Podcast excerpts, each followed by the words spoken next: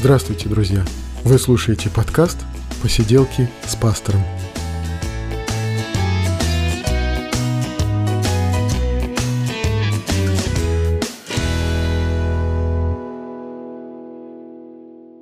Привет, друзья! 51 выпуск «Посиделок», и мы говорим о христианстве, мы говорим о том, что нам интересно, мы говорим о Священном Писании, о нашей жизни.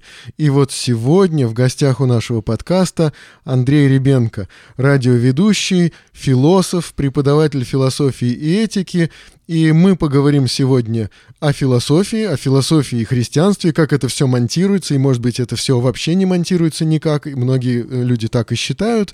И мы сегодня поговорим с Андреем, как радиоведущим, о ситуации с э, радио «Новая жизнь», о дальнейших планах, потому что с радио «Новая жизнь» происходят определенные серьезные изменений. И вот сегодня в новостном нашем разделе мы получим информацию, ну, из первых рук, что называется. Поехали!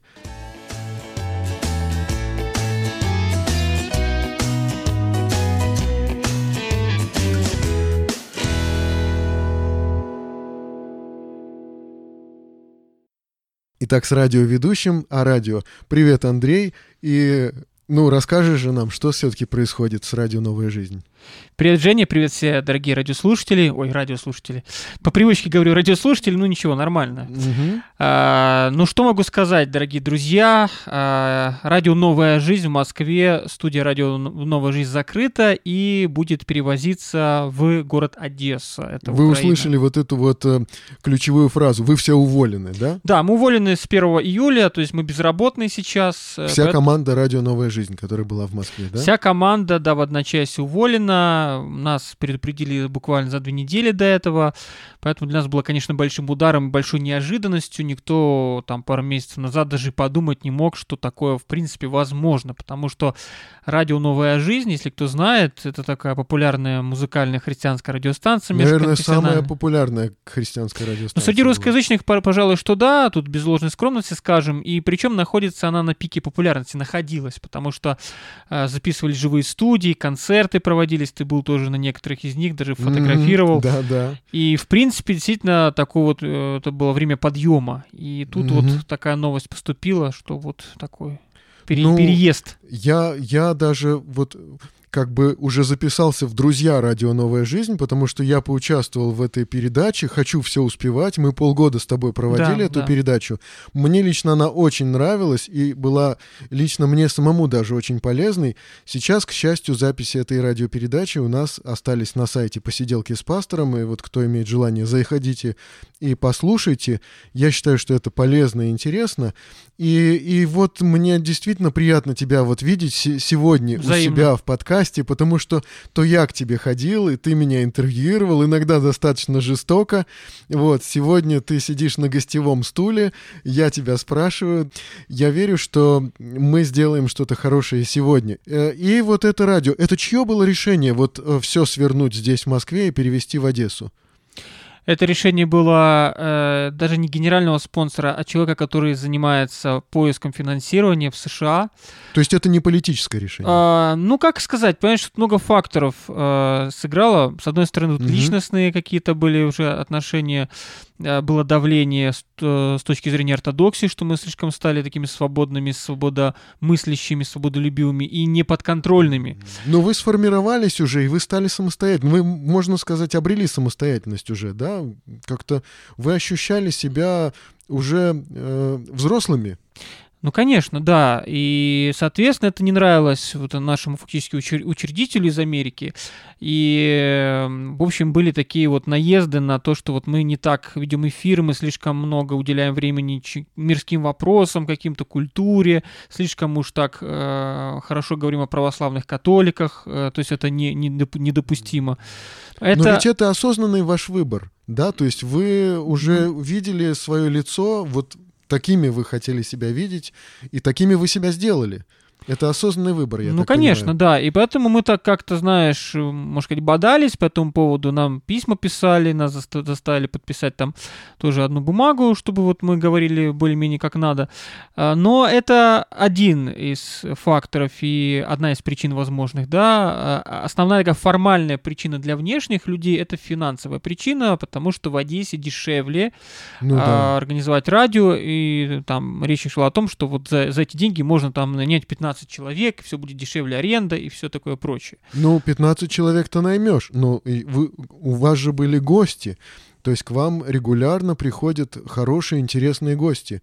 Найдутся ли такие в Одессе, мы не знаем. Но мы будем желать одесскому вот этому радио «Новая жизнь» всяческого процветания, успеха и благословений Божьих в их труде, да. Но мы видим, конечно, и огорчаемся, что здесь сейчас работа свернута. Но с другой стороны, для этой команды, кажется, ничего не закончилось, да?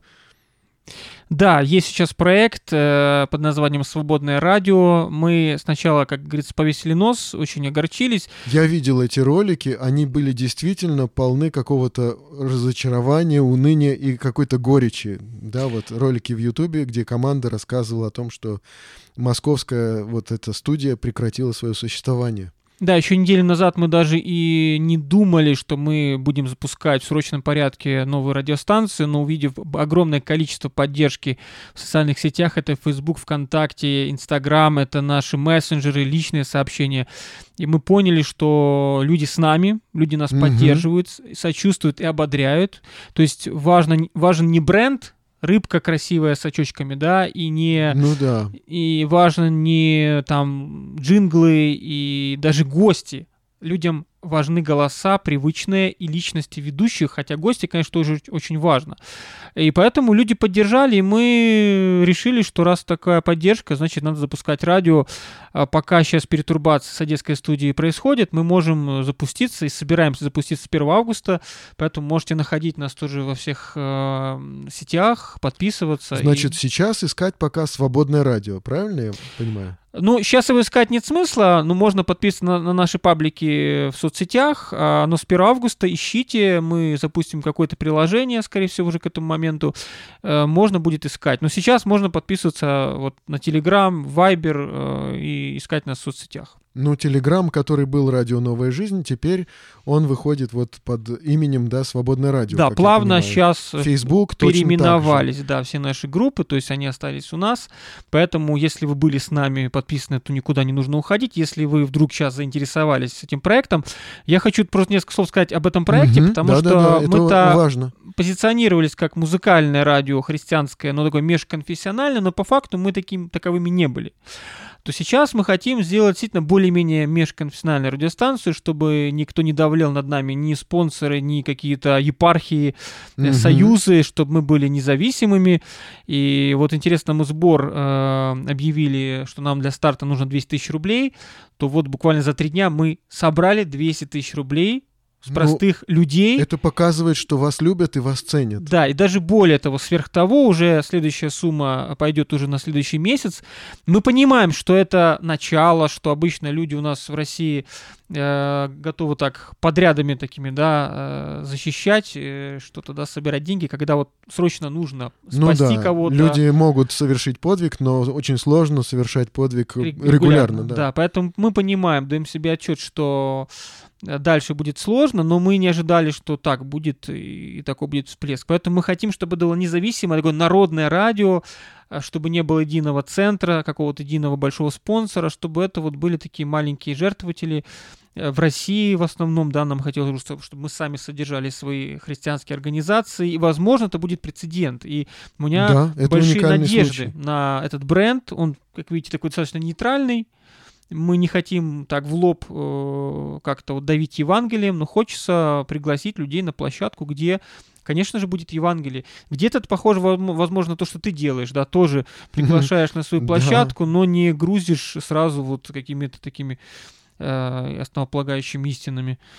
Да, ну и вот хочется узнать, что уже сделано. Ну, например, вам удалось сохранить команду? Все ли те участники, которые были, вот решили, что они перейдут вот это новое радио, свободное радио? Самое интересное, что мы остались э, одной командой, ни один человек не согласился на вот этот переходный период, чтобы оставаться, быть э, с той же командой радио. Ну, переехать, значит. Да, не переехать, а даже здесь заняться этим переездом. В общем, угу. там э, быть местоблюстителями пока сейчас месяц, да, вести эфиры, ну, как бы в таком ключе, что все нормально. Ну, да. А, все отказались, мы поддержали нашего директора Дмитрия Ватулю, и вместе все э, ушли вот в одночасье, и сейчас все вместе собирались. Вот у нас есть некоторое оборудование, мы будем сейчас готовиться к 1 августа, из дома что-то записывать. И я думаю, что мы много чего постараемся успеть, но мы одна команда, да, это, это, это классно, здорово. Хорошо, а вот, э, ну и еще что сделано, есть ли сайт? Сайт э, уже купили хостинг, сразу могу сказать, свободная.fm, запомните, свободная.fm. Домен, доменное имя есть. Да, уже выкупили, выкуплено, э, сейчас идет работа над дизайном и оформлением, и также ну, оборудование какое-то осталось, канал наш вещательный, он на, наш остается, по сути, на mm-hmm. том же канале. Поэтому ресурсы есть, э, а вот этот продюсерский Да, и, кстати, центр... и логотип уже. И логотип да, разработали. Видели. Кстати, Ты он видел? красив, да, да, мне понравился. Отлично. Голосовали всем миром. Да, Причем да, редакторы, да. наша редакция была иного мнения. Мы кораблик хотели, вот этот бумажный.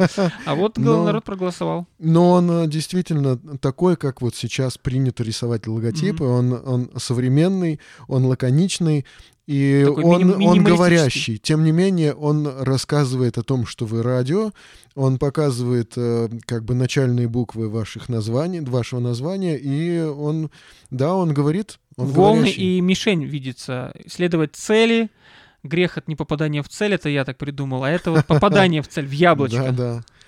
Хорошо. И э, как вы вот на данный момент, вы видите какие-то возможности взаимодействия со спонсорами, может быть, какие-то контакты с церквями, что-нибудь уже вот прорабатывается в этом смысле? Ну, сейчас, э, поскольку мы кинули такой клич, и народ э, как-то подсуетился, нам помогает. Мы, Но это помощь снизу, Нам как не бы, хочется, народа. если честно, э, под какую-то церковь идти, или под какой-то угу. союз, или под угу. мега-церковь. Нам советовали, вот идите, есть в Москве несколько мега-церквей. Ну да. Но мы понимаем, что это будет тоже иная цензура и иные рамки, поэтому мы пока не хотим. А зарубежные спонсоры тоже мы как бы не делаем сейчас ставку. Но мы рассылаем письма и за рубеж, конечно же. Поэтому пока это все в стадии какой-то, вот, э, не знаю, в демо-версии, в разработке. Вы пробуете. Да, мы верим, надеемся, уповаем на Бога, что если есть команда, если это нужно Богу, это выстрелит. И у меня действительно есть надежда, что это будет такое первое беспрецедентное радио в России, реально самостоятельное и реально межконфессиональное. То есть мы даже, я сейчас, у меня друзья есть хорошие православные, я с ними уже общаюсь, ну, и да. они готовы нас поддержать, они перепосты делают, удивительное дело.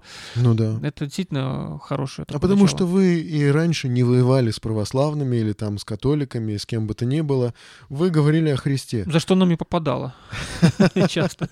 Но я думаю, что если только могло прилетать где-то откуда-то из-за рубежа, я думаю, что вряд ли кто-то был недоволен ну, здесь. всяко было, на самом деле, и здесь люди разные, некоторым музыка какая-то не нравилась. Ну, тут, понимаешь, дело в том, что о вкусах не спорят, всем не угодишь, и я понимаю, что наш формат кого-то может тоже раздражать. Вы э, ну, какой-то пастор придет, скажет, а вы кто? Вы, вы вообще какого богословия придерживаетесь, сам понимаешь, да? Такое ну, может да. быть. Мы к этому готовы нападкам. Хорошо, да. Хорошо. А вот продюсерский центр Дмитрия Ватули, он будет продолжать существовать? Ну, фактически он начинает существование, потому что мы делали под брендом «Радио Новая Жизнь». Теперь э, получается угу. ребрендинг. Канал, который назывался «Радио Новая Жизнь», теперь называется «Живая студия». Ага, То есть все так. записанные концерты и живые студии, они тоже э, переходят к нам, потому что мы этим занимались в частном порядке, это была да. наша собственная инициатива. Поэтому центр существует, и будут организации концертов живых студий.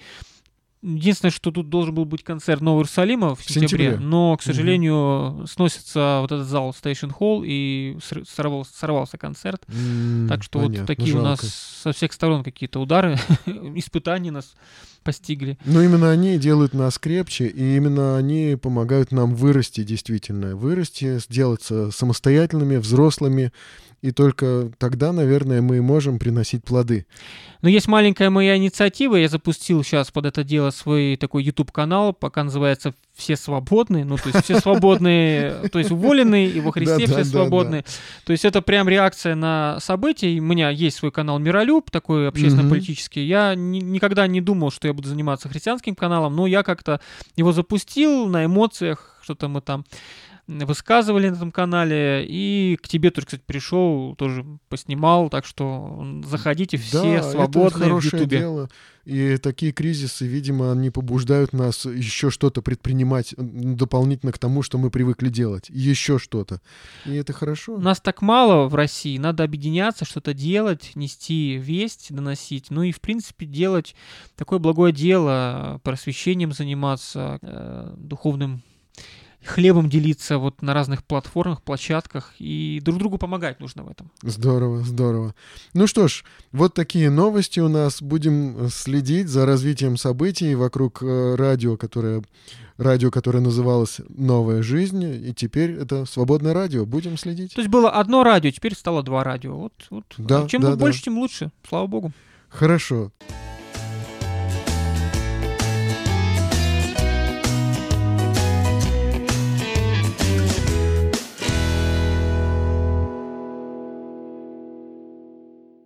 Ну вот, а теперь мы перейдем уже к основной нашей теме. И основная наша тема — философия и христианство. И у кого спросить, как не у философа, профессионала, который занимается этим делом.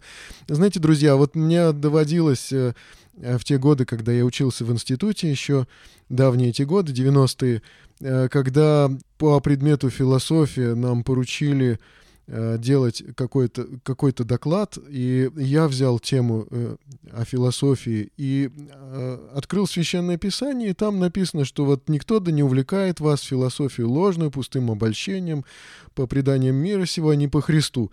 И вот фактически вот в этом и заключался мой доклад такой, что философия нам не нужна, потому что у нас есть священное писание, что философия ложна, потому что это человеческие умозаключения, что мы руководствуемся откровением, но все-таки как-то это было наивно, и я бы сказал, что это было ребячеством. Вот э, сейчас, оценивая вот эту свою такую достаточно, может быть, смелую и однозначную христианскую позицию, я понимаю, что не слишком хорошо я знал о христианстве и вообще ничего не знал о философии. И потому сейчас лично меня этот вопрос вообще интересует. И Андрей Ребенко, я э, тебя пригласил как раз, вот, и мне хочется с тобой об этом поговорить. Вот э, твое образование. Расскажи немножко об образовании, откуда ты, да, э, в какой ты церкви сейчас, о себе немножко расскажи еще. Спасибо. Э, еще раз спасибо, что пригласил, и действительно тема очень важная. Э, родился я во Львове, славном городе Западная Украина. Там я э, фактически закончил школу, стал верующим христианином в баптистскую церковь я пришел. Угу. Крещение принял в 98 году, то есть уже 21 год Угу. Как, то есть уже такой тоже срок достаточно большой. А, поступил в университет на философский факультет. Это в, а, в области такой есть Драгобычский университет э, педагогический. Там я его закончил и поступил в аспирантуру во Львовский политех. Там я два года преподавал курсы философии и религиоведения. Но э, как так получилось, что, в общем, я аспирантуру-то закончил, но потом стал искать какую-то работу и дело это забросил, стал по Украине там немножечко ездить, искать, а потом переместился в Москву, в Россию в 2010 году по приглашению поработать христианским журналистом на портале «Слово для тебя», Наверное, ага. кто-то слышал о нем. В основном этот портал э, сконцентрировал в себе проповеди, но там еще есть и новостной какой-то раздел, да? Новости, да, мы прям вот ездили по Москве, э, освещали разные события. Также у меня была рубрика «Рыбный четверг». То есть у меня некоторые помнят там вот мое лицо, да, по четвергам, э, такие эссе небольшие, ну, где-то около штук 50 вышло, наверное. О, как интересно. А, так что вот такое было, такая деятельность. А потом я решил возобновить свои аспирантские дела здесь, в Москве и поступил в аспирантуру э, на сектор философии и религии э, Института философии Российской Академии Наук, РАН. Ага, здорово. Да, там я отучился, э, завершил, был такой диплом выпускной, это квалификационная работа, то есть я сейчас такой преподаватель-исследователь. Угу. А, и, ну, пока что еще сама защита в процессе, тоже не все успел сделать в срок. Это кстати. кандидатская в Да, кандидатская, да. Угу. То есть нужно ваковские публикации, мне их не хватает, там тексты пилить. Но надеюсь, что в ближайшее время удастся это сделать, то есть чтобы стать кандидатом философских наук. Интересно. Ну и... и что кстати церкви, то хожу в баптистскую церковь, э, мы соседи по району, это текстильщики, церковь Евангелия, пастор Александр Федичкин. Да, здорово. Ну и многое я тебе узнал нового вообще. Mm-hmm. Я, я не знал, да, вот твой вот этот путь. И э, ты же сейчас и на радио, вот до сих пор, пока вы работали на радио «Новая жизнь», у вас были такие Э, историко-религиоведческие такие передачи с Оксаной Куропаткиной, очень интересные о, о протестантизме, mm-hmm. да, об истории протестантизма, о вот этих всех течениях христианских, протестантских. И это было очень познавательно и насыщенно. Эти передачи все остались, а их можно послушать, переслушать. И еще какие-то, и, и о философии вы разговаривали, и вот с Александром Васильевичем, с пастырем, с Федичкиным, да, и гостей ты приглашал, которые вот тоже специалисты, философы. Ну, для философии у меня была отдельная передача «Философский пароход». Да, она не часто выходила, но да. я, я замечал эти выпуски, это а, здорово. А так, с пасторами у нас была передача «Без обиняков», там и пасторы, и служители, миссионеры были, преподаватели, э, «Вечный студент» передача, где mm-hmm. приходили бывшие или нынешние студенты, говорили о, о вот этих студенческих таких годах и вообще обучении, об обучении говорили. Да много, много было передач, на самом деле. Ну да, и, и помимо этого, я знаю, что ты преподаешь, и вот э, твой предмет, то этика, да, вот это, это же тоже касается философских вопросов. Это не только религиозный вопрос, это еще и философский ведь вопрос, да? Ну, конечно. Э, я преподаю э, в семинарии, Московской семинарии евангельских христиан на Бабушкинское угу. метро. Курс христианской этики я преподавал э, в первом семестре этого года, ну, календарного учебного, и потом, собственно, курс философии прочитал. Это все семинаристы, молодые ребята, кстати, их очень хорошие, поэтому большой привет семинарии. Да, и здорово. вот интересно, э, от них ты ведь э, наверняка часто слышал этот текст из послания Колосинам, да, что никто да не увлекает вас философией ложной. Они-то наверняка тебе напомнили этот текст, да? Не, не забыли же они про него? Ну, конечно же, этот текст, когда слышит о моем образовании, я его слышал тысячу раз, да. Угу. Как ты к нему относишься? Ну, собственно, в Библии э, слово философия употребляется дважды вот в этом месте и еще Э, ты помнишь, когда апостол Павел в Ариапаге mm-hmm. встречался с некими философами, стоиками, эпикурейцами. Кстати, в твоей церкви я проповедь на эту тему говорил, если ты помнишь, в надежде, да. Так что все сходится. А что касается данного фрагмента, то, насколько я понимаю, этот перевод синдальный, он не очень удачный, потому что, вот, например, в переводе Заокского института там звучит так. «Э, Смотрите, братья, чтобы не увлек вас философию пустым обольщением, это синдальный, а здесь говорится, смотрите, братья, чтобы не увлек вас никто пустым и лживым философствованием. То есть речь идет не о философии ага. вообще как науке, а некой пустой лживой философии. Потому что первые-то христиане вообще к философии относились очень положительно. Просто очень многие из ранних проповедников, они говорили, что, ну да, до сих пор была философия, и все, что в ней истинно, это и соответствует и нашим таким познаниям, и нашим утверждениям, да, а все, что в ней ложно, это от бесов и сатаны, но теперь истинная философия — это христианство. То есть э, вот ранние христиане, христианские проповедники отождествляли христианство христианское учение с истинной некой философией, потому что слово «философия» в переводе в буквальном означает «любовь к мудрости», насколько мы понимаем. Но если читать Соломона, да, который мудрости много говорит, э, то, в принципе, нет ничего плохого в любви к мудрости, да. И вообще, я считаю, это недооцененная добродетель, добродетель христианской мудрости. мудрости. Да. Мудрости не хватает христианам, которые могут 20-30 лет сходить в церковь, молиться, а, а мудрости-то нет, да, и мы видим это. Э, и поэтому я считаю, что для того, чтобы поступать даже правильно, мы об этике в конце поговорим, да, чтобы да, выбирать, да, да, а как же поступить, когда все очень сложно, когда мы сталкиваемся с нравственными дилеммами.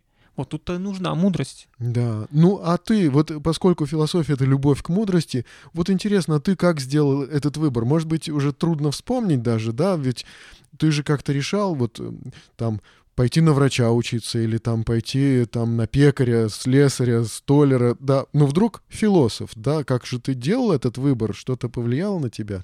Ну, вспомнить нетрудно, потому что это был такой важный выбор и такой очень, я бы сказал, для меня ключевой, потому что я в школе учился не очень хорошо, у меня такой mm-hmm. аттестат не очень, особенно касается точных наук, то есть я упустил в свое время вот этот момент. Но это не стыдно, ведь э, если у тебя просто по-другому, вот э, по-другому устроен твой разум, да, ну, значит, просто тебе что-то другое близко. Ну, надо сказать, что здесь, э, конечно, сказались многие причины. Как-то вот плохо социализация в школе у меня случилась, я много пропускал, болел и где-то симулировал даже, просто я терпеть не мог школу. Я Поэтому думаю, что теперь если, ты преподаешь если, семинарий. Да, да, если с пятого класса я бы математику нормально учил, то, может быть, я более-менее ее освоил, но потом вот упустил момент, все, я дальше не понимаю, что происходит, да, э, все эти символы ни о чем мне не говорят.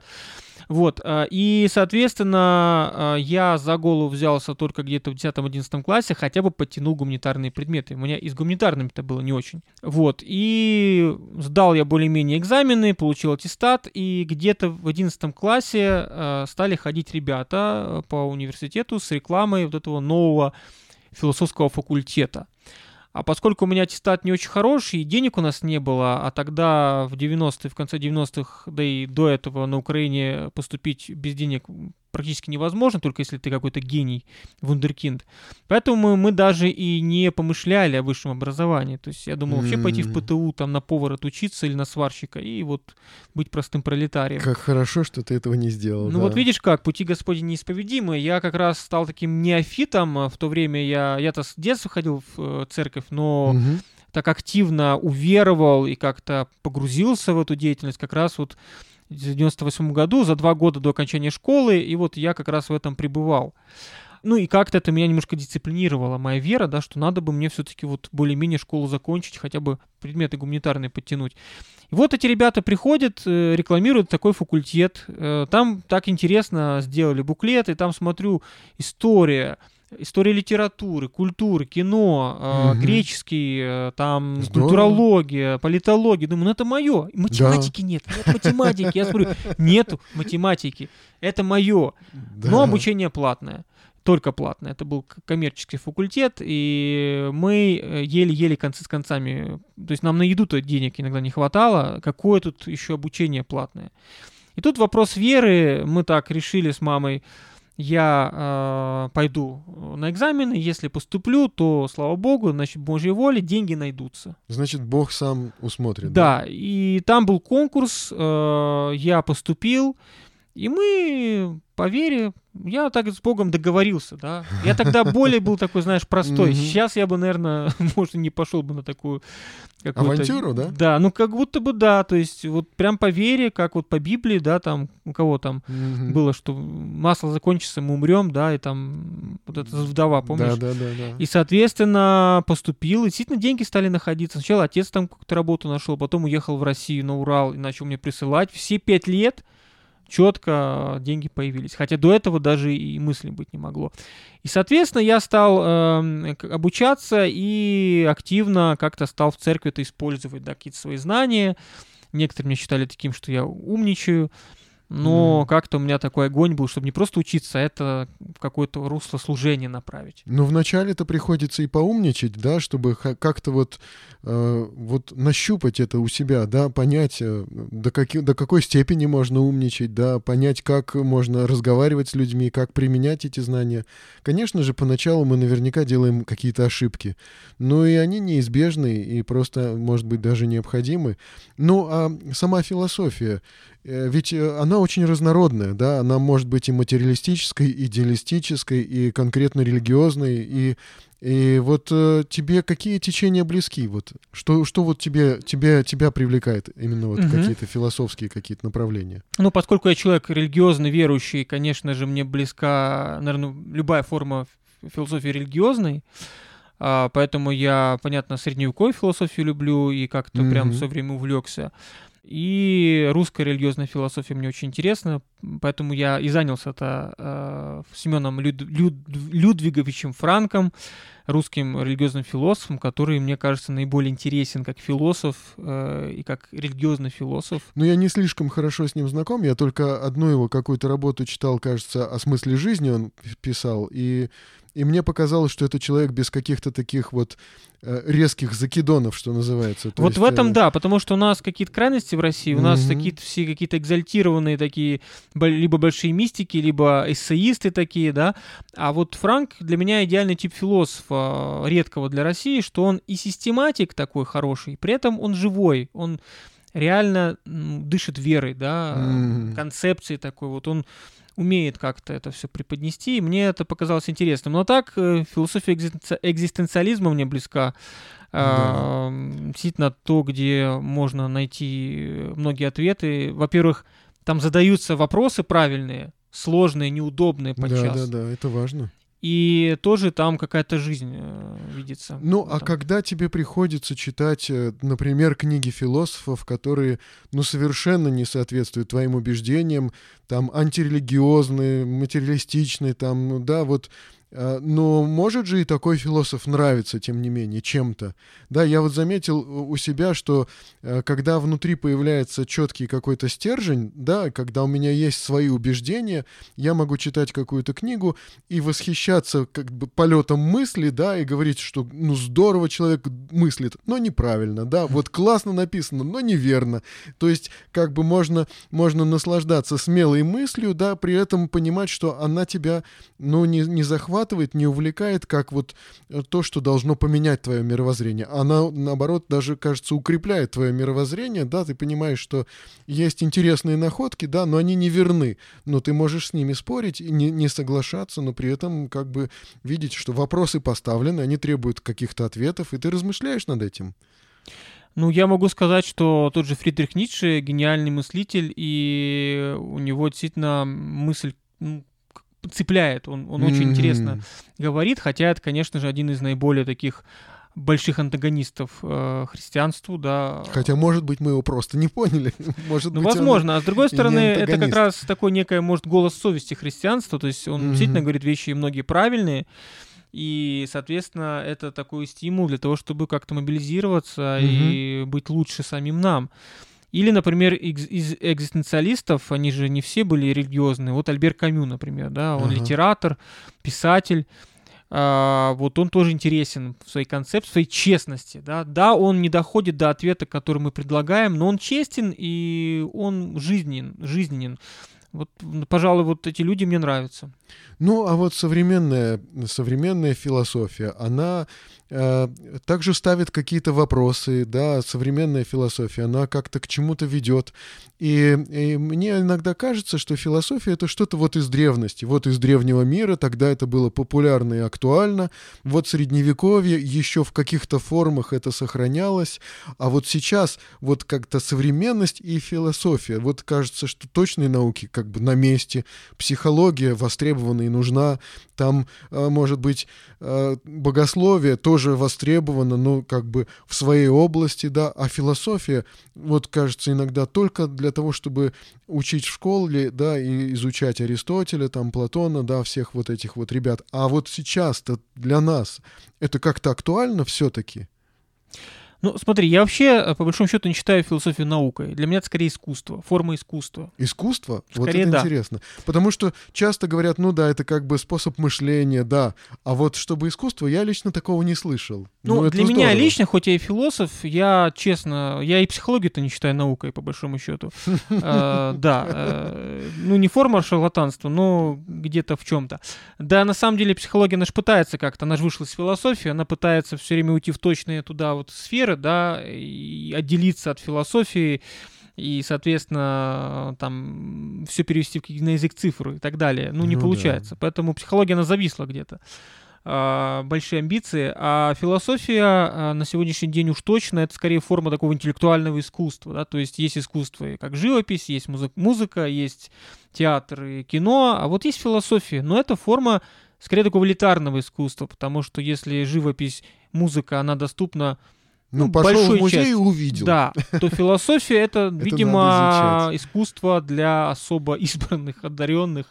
А, Терпеливых, не, не каждый к этому как-то подходит, угу. но если человек э, прикасается, увлекается, то это действительно такое серьезное обычно увлечение, и бывает серьезнее, чем увлечение живописью, да, человек погружается в это. Ну да, а точка вхождения, получается ведь для того, чтобы хоть как-то, вот хоть как-то знакомиться с современной философией, нужно э, как бы изучить всю историю ее, потому что каждый новый философ, да, он начинает с опровержения своих предшественников. И, и фактически, да, мы не можем просто взять и, и читать какого-то современного философа. Нам нужно какой-то какой фундамент, который фактически включает в себя всю вот историю философии, да, действительно, или можно что-то что такое с чем-то знакомиться и как-то вот точка вхождения, может быть, она попроще, нет? Ну, с моей точки зрения, конечно же, лучше начинать с истории философии. Вообще в России mm-hmm. традиция, если у нас философия или курс философии в университете, это всегда история философии. В Америке может быть такое, что и нет. Там можно mm-hmm. Америку изобретать, да, в очередной раз в Америке. Или велосипед, открывать ну, Америку, да. А, но я считаю, что, конечно же, лучше погружаться и как раз а, всю историю изучать. По сути, также и с, и с искусством, да, всегда лучше не да. просто восхищаться картиной, а как-то осмыслить, а, а, а что автор, а что до него. И поэтому, э, как форма искусства, философия, она исторична, естественно. То есть, э, почему вообще важно для меня знать философию, потому что это наиболее такая, с моей точки зрения, наиболее универсальная гуманитарная такая наука, образование философское, потому что mm-hmm. мы изучали все. Мы изучали и культурологию, историю культуры, и политологию, и прочие-прочие вещи, историю религии, религиоведение.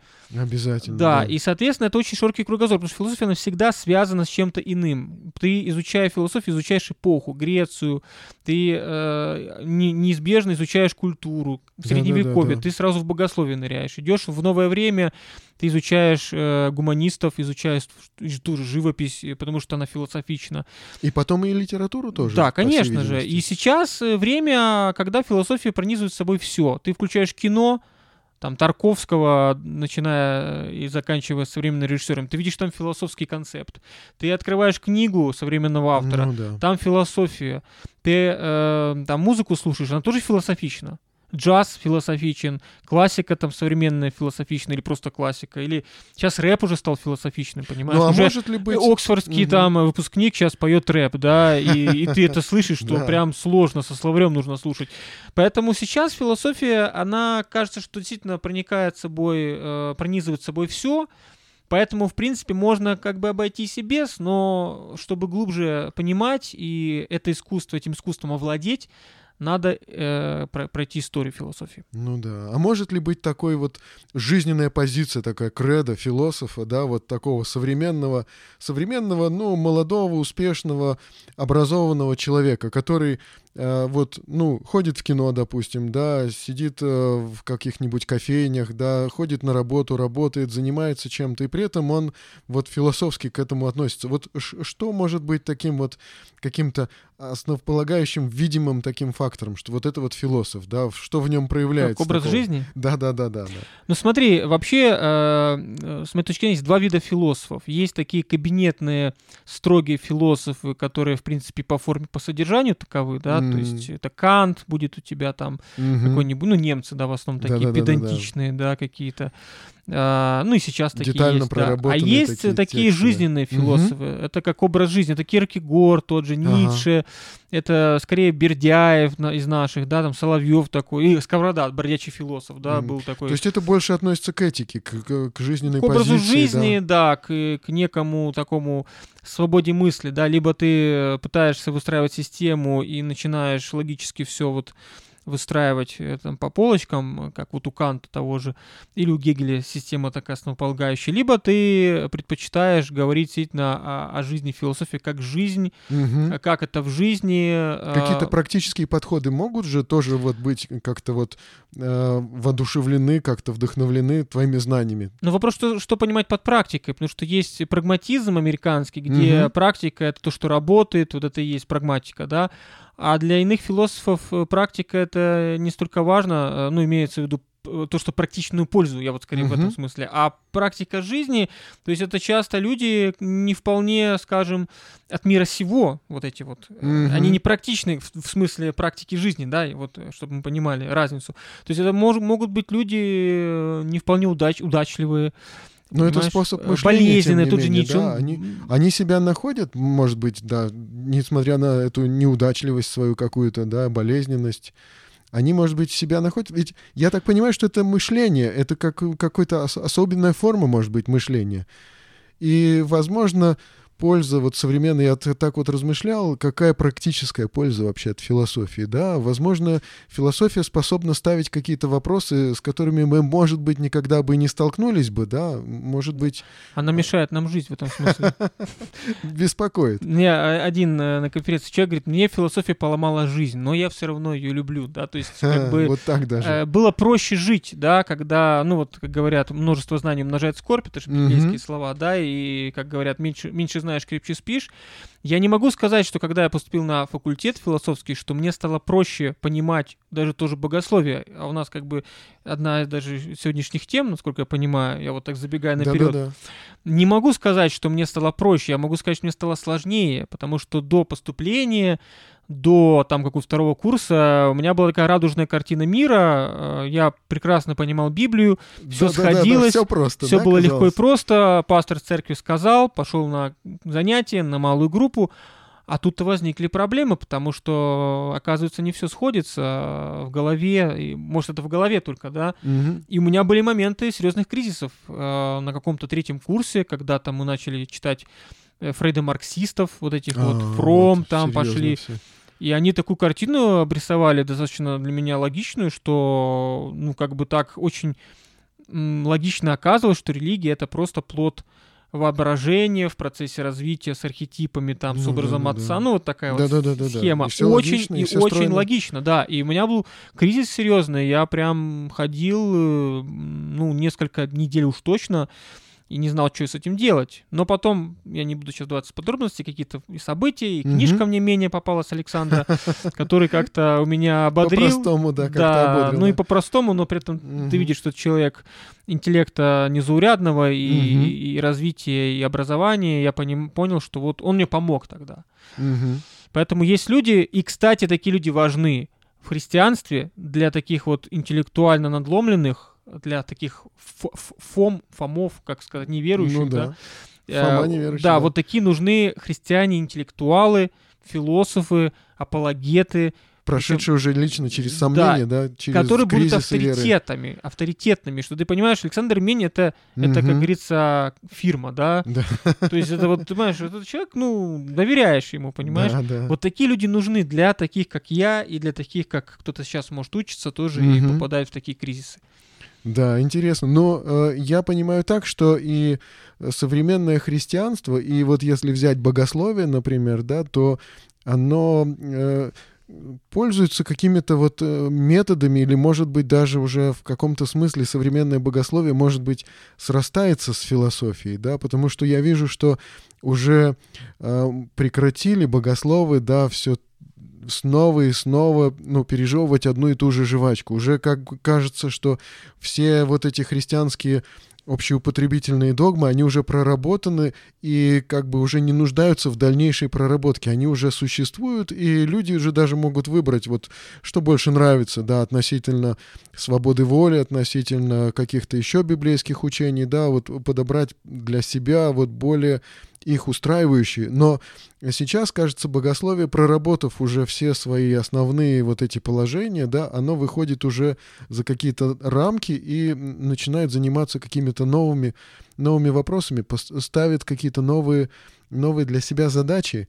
И, например, мы видим, что идет научно-технический прогресс, меняется человеческий язык, да, меняются формы познания, понимания, да, человек меняется в корне, и, может быть, отчасти меняется отношение к, вообще к возможности познания Бога, да, как-то как это э, человек что-то находит, что-то открывает, что-то от чего-то отказывается, что-то забывает, и в результате человечество, меняясь, да, меняет какие-то свои способы, методы э, обращение к Богу, познание Бога, да, вот. И современные богословы, мне кажется, они пользуются какими-то философскими инструментами для того, чтобы как-то выразить вот это новое изменяющееся состояние человека, наверное.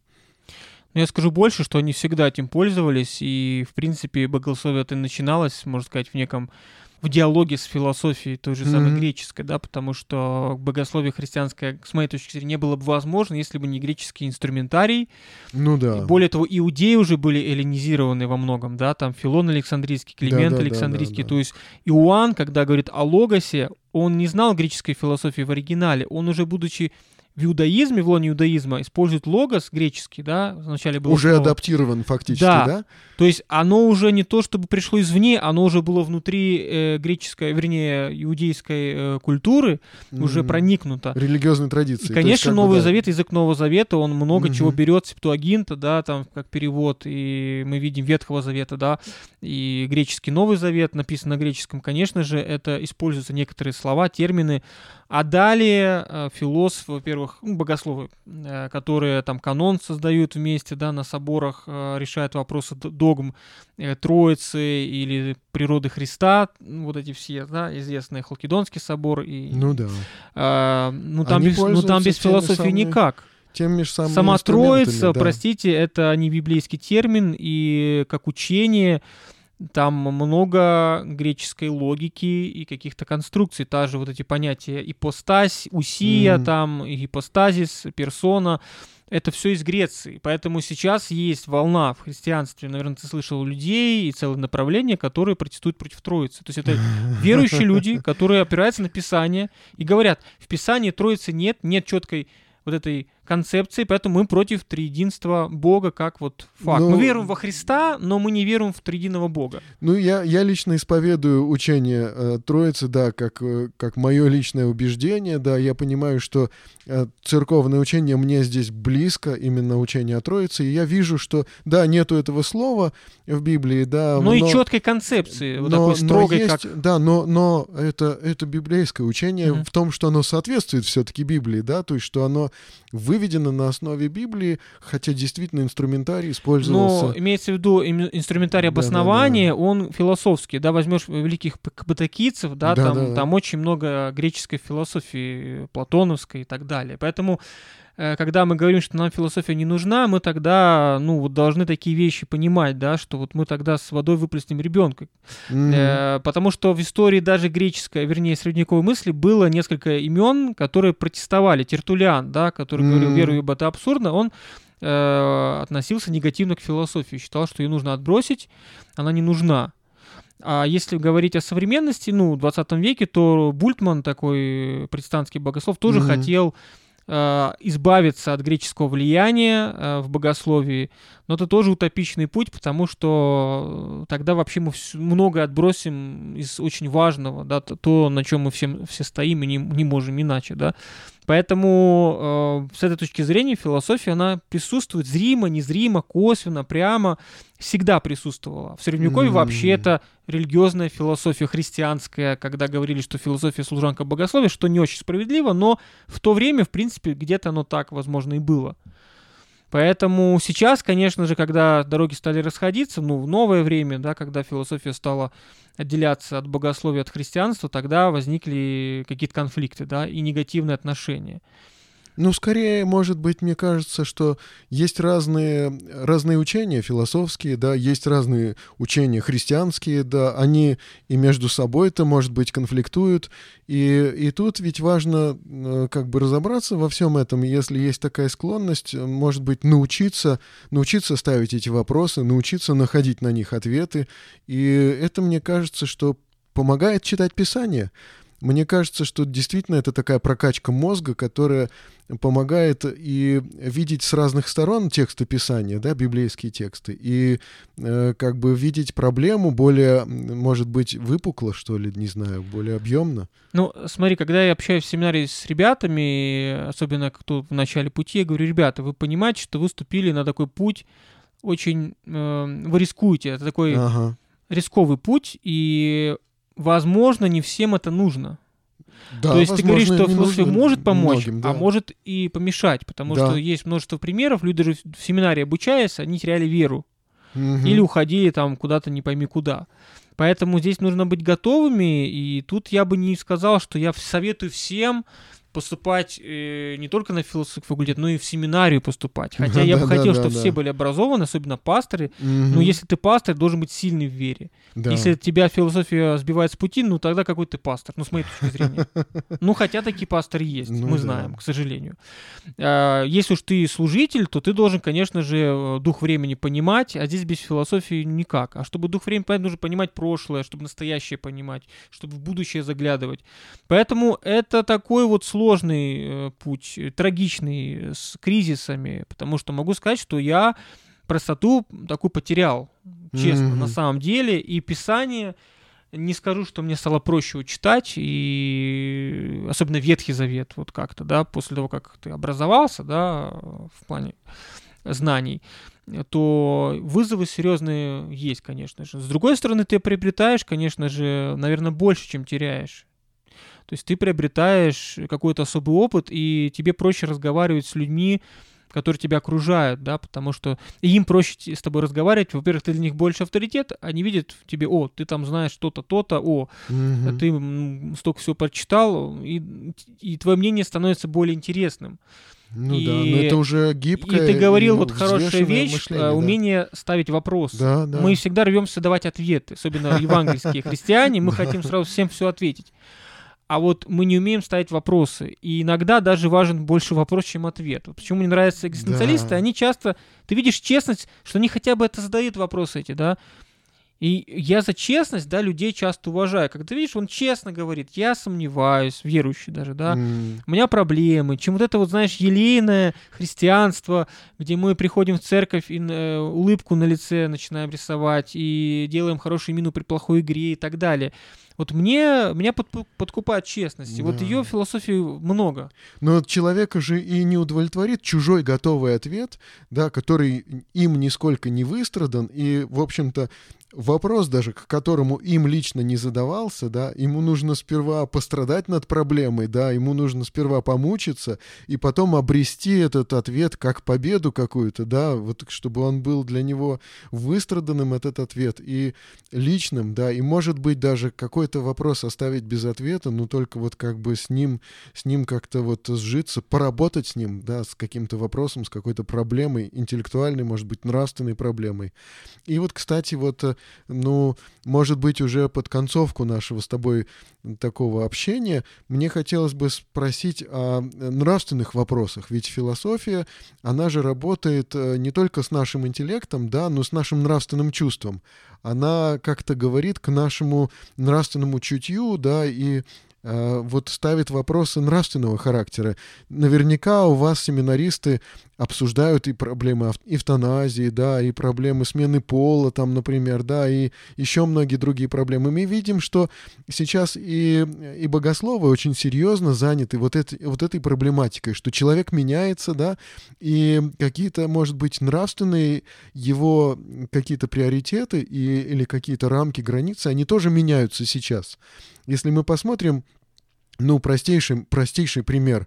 Мы иногда считаем, что наш, наши нравственные все устои, они остались неизменными. Но мы открываем Ветхий Завет, и мы видим, во-первых, и, и, и Новый Завет, также библейские книги мы открываем и видим, во-первых, они все писались в эпоху рабовладельческого строя, и рабство было нормой тогда, да, Сейчас, патриархата. Сейчас это не норма совсем, mm, да. да. Патриархата, да, и вообще патриархального устройства семьи. И сейчас более свобода у нас, чем, чем тогда. И мы не можем сказать, вот та форма была правильная, а это нет или вот это правильное теперь но это, здесь не стоит вот такой выбор. Мы просто сейчас чуть-чуть другие. Да, мы видим, что Священное Писание писалось в эпоху, когда, э, значит, неправильные религиозные взгляды карались смертью, но сейчас это не так, да. Мы видим, что, например, Авраам приносит в жертву своего сына, и дальше Моисей уже считает эту практикой уже не нормой, да, то есть уже в одной и той же книге Ветхого Завета, да, это, эта практика возносится как подвиг и потом э, называется преступлением, да, то есть в одной и той же книге Ветхого Завета. Человек меняется, и, и нравственные требования к нему все-таки меняются, они не статичные остаются. И здесь вот философский подход, он как-то тоже что-то что объясняет или что-то что нам рассказывает об этом. Вот э, тебе как преподавателю вот христианской этики, да, вот приходилось сталкиваться с этими вопросами? Такую огромную тему затронул, сложную, да, одна из самых сложных тем, в принципе. Да. Я думаю, что тема... Она не имеет такого однозначного, спокойного, такого Конечно. простого ответа. Тема отдельного подкаста, видимо, да, бог даст, мы с тобой еще встретимся. А, вообще этика — это один раздел философии, да, еще Аристотель, у него была работа Никомахова этика, да, поэтому это древний такой вот вопрос.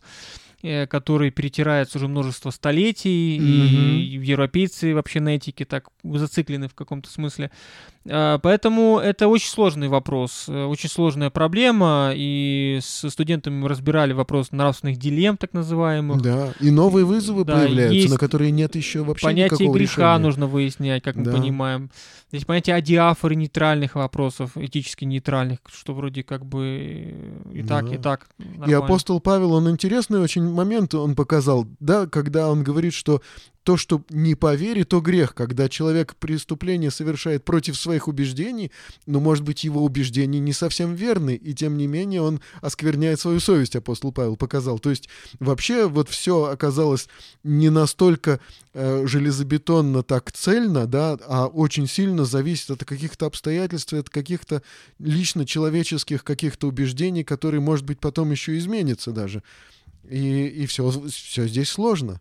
Ну, вообще-то вот мы как-то рассуждали с коллегами, что Евангелие вообще оно не совсем об этике.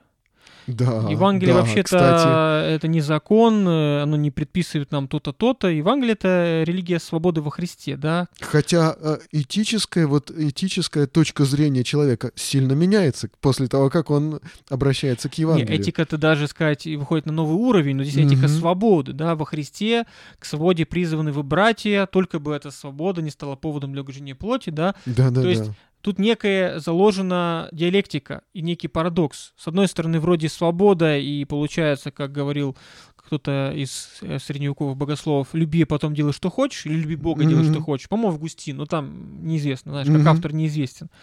А, и вопрос, а что это значит делать, что хочешь? Если да, любишь, да, да. то не будешь делать, что хочешь. Наши оппоненты сразу же говорят, ну давай будем убивать, насиловать, грабить, вот это все. Хотя как раз вот этого всего и даже гораздо менее страшных преступлений не происходит в жизни христианина. Ну, кстати говоря, поборники ЛГБТ будут, скажут вам тоже, мы любим ну, По любви вот... все. Мы искренне любим, мы хотим быть счастливыми, да, и так далее. То есть э, вот в Евангелии заложена вот эта диалектика, некий парадокс. С одной стороны, свобода, с другой стороны, очень серьезных ограничений, причем самоограничений. И вот да. здесь я говорю о мудрости, да, вот моя такая концепция, что в этом смысле нам нужно внимание акцентировать на понятии мудрости, да, mm. Дух Святой, да, который нам дарует эту мудрость, чтобы мы распутывали эти сложные узлы, особенно в наше не черно-белое время. Да. Оно да. было черно-белое э, в библейские времена, в средневековье, и потихонечку новое время. Да и, и то, и то уже Новый и Завет, то. да, Новый Завет уже Иисус ставил перед людьми вопросы, когда э, в ответ на какие-то обвинения он говорит, ну вы же и в субботу пойдете вытаскивать своего там осла или вала из, из колодца, да, не когда он туда для упадет. Человека, не и, и субботы. Тут, и тут, да, люди вдруг оказывались перед такой вот страшной дилеммой, что, ну да, вроде бы, вроде бы все правильно, да, но что-то не так. Ну да, Христос это вызов, а Павел? И Павел, Какой тем вызов, более, если да, он даже с Яковом там и с вот, Иерусалимской Петром, общиной, да, да, там, там были какие-то да, э, вопросы, да, деконструкции иудейского этического там аппарата, скажем, ну и, и традиционного. Поэтому это, конечно, серьезный вопрос. Э, я думаю, я предлагаю тебе, Женя, поскольку эта угу. тема очень большая, посвятить отдельный разговор, чтобы мы разобрались так более-менее основательно. Легких ответов, сразу скажу, здесь нет. Да, да. Когда и... ко мне пришел человек угу. по биоэтике, есть вот это направление биоэтики, эвтаназия, все эти дела, и я его спрашиваю, он как-то так так, а можно так, и тут mm-hmm. вот а, ситуации. Мне потом говорят э, мои друзья из церкви, ну вот как-то так вот, вот слушаешь его, а я хочу четко, вот чтобы он сказал да или нет. А, а мы говорим, ребята, есть вопросы, где э, это все да, зависит да, да. от контекста, от человека, от ситуации. Не здесь однозначности какой-то. Хотя это мнение, наверное, наше. Может, кто-то считает, что есть однозначность. Э, да, Нельзя таких, таких людей много, я уверен. Все тоже приводить, переводить в релятивизм, да, тоже не очень правильно. Нам нужно как-то вот разобраться, что четко грех по Библии, а что э, ну, предписание традиции, да, например, церковной? Э, это тоже непростой вопрос. Определить, что да. грех, а что просто традиция церковная. Ну и, и преступление против традиции часто оказывается предательством и, и тоже оказывается не, не положительным поступком, далеко не положительным поступком, да. Если у вас, например, в церкви, да, возникнет какая-то традиция, да, и вдруг ты э, там окажешься ее нарушителем, да, и, и, и лишишь мира людей, да, и, может быть, это приведет к каким-то серьезным каким-то переживаниям людей, да? Ну, сейчас самый такой, видимо, близкий вопрос, такой, скажем, к нашему контексту, вопрос развода, да? Mm-hmm. Если лет 20-30 да, назад было однозначно, момент. да нет, и все тут, то сегодня ты видишь, что в, в огромном количестве церквей уже много разведенных людей, и непонятно, что с этим делать. Да, у нас нету однозначного В одной ситуации ты понимаешь, что это как-то странно, в другой ситуации ты начинаешь думать, что ну ситуации абсолютно разные просто. Угу. И сказать четко, что вот все развод однозначно нет, трудно. И, и тем не менее, это должно быть так однозначно нет, да, то есть это должно быть однозначно порицаемым событием, и в то же время люди, которые оказались в этой ситуации, да, их надо как-то принять, их надо как-то понять, их надо как-то лечить, а не, а не осуждать, да, и вот, и что с этим делать, ответов у нас нет. И а когда пасторы, да, больше. собираются и обсуждают эту проблему, видят, что пока однозначных и простых ответов не находится на такие, казалось бы, ну, повседневные вопросы, с которыми мы сталкиваемся вот э, сплошь и рядом. Так что э, жизнь сложна, и, и вот эта вот нравственная проблематика сложна и пока что требует какого-то и изучения, и размышления, и вот погружения в нее. Ну, чтобы не подумали слушатели, что мы абсолютно релятивисты, да, мы не говорим, что все вообще относительно, но мы просто нащупываем вот эту проблему, что не все вопросы однозначны. Да, есть вопросы там блуда какого-нибудь, там, не знаю, прелюбодеяния более однозначны, да, понятны. А есть вопросы, которые вроде, причем 20 лет назад, как я говорил, вроде было понятно, и, а когда этого стало много, мы ужаснулись и поняли, все, живем в какой-то другой реальности. Это, это сплошь и рядом. Что с этим делать? Непонятно. Пока что хотя бы обсуждать. Конечно, Пока надо обсуждать. что хотя бы действительно озвучивать эти э, вопросы, эти проблемы и размышлять над ними.